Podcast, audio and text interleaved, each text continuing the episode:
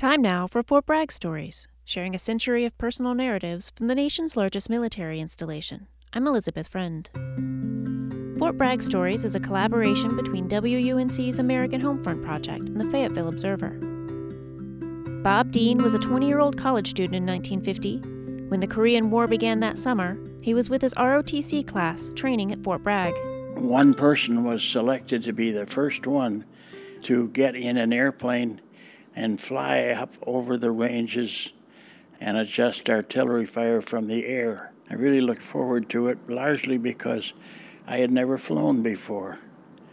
They came out and picked me up in a Jeep, took me over to an nearby airstrip, and put me in an airplane with a young pilot, maybe four or five years older than I was.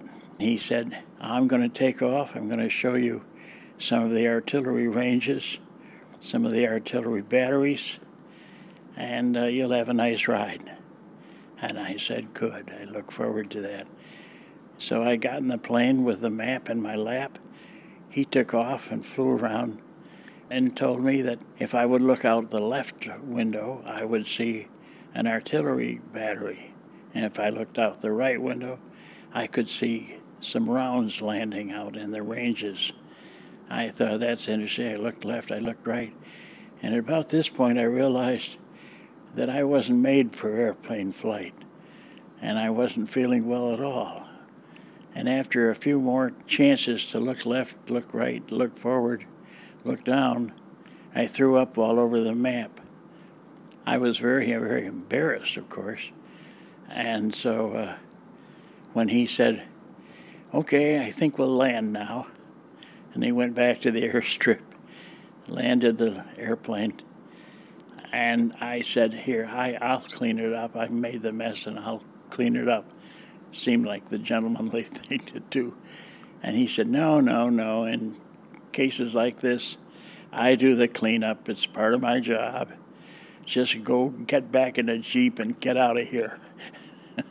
Went back to the barracks, and all my friends were there saying, How was it? How was it? Was it wonderful? I said, Sure was. And I lied quite a bit for the next day or so. As I recall the early part of the training, we had a heck of a good time. And we did not take it seriously. We were taught the same things we'd been taught back on the campus. And uh, we just kind of said, yeah, okay, right. And along about, I think, the end of August, middle or end of August, the war actually started in Korea, and the enlisted men and officers who were in charge of us uh, told us that that was going on.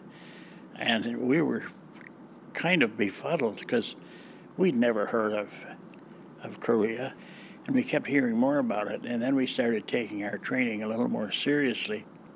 When I got to Korea two years later, I had a chance to uh, get more points per month and get out of Korea within eight months or so if I would be willing to fly in an observation plane, and I wasn't. So I stayed the whole, practically the whole year in Korea because my attempts to learn to fly had failed me so badly. Bob Dean lives in Raleigh.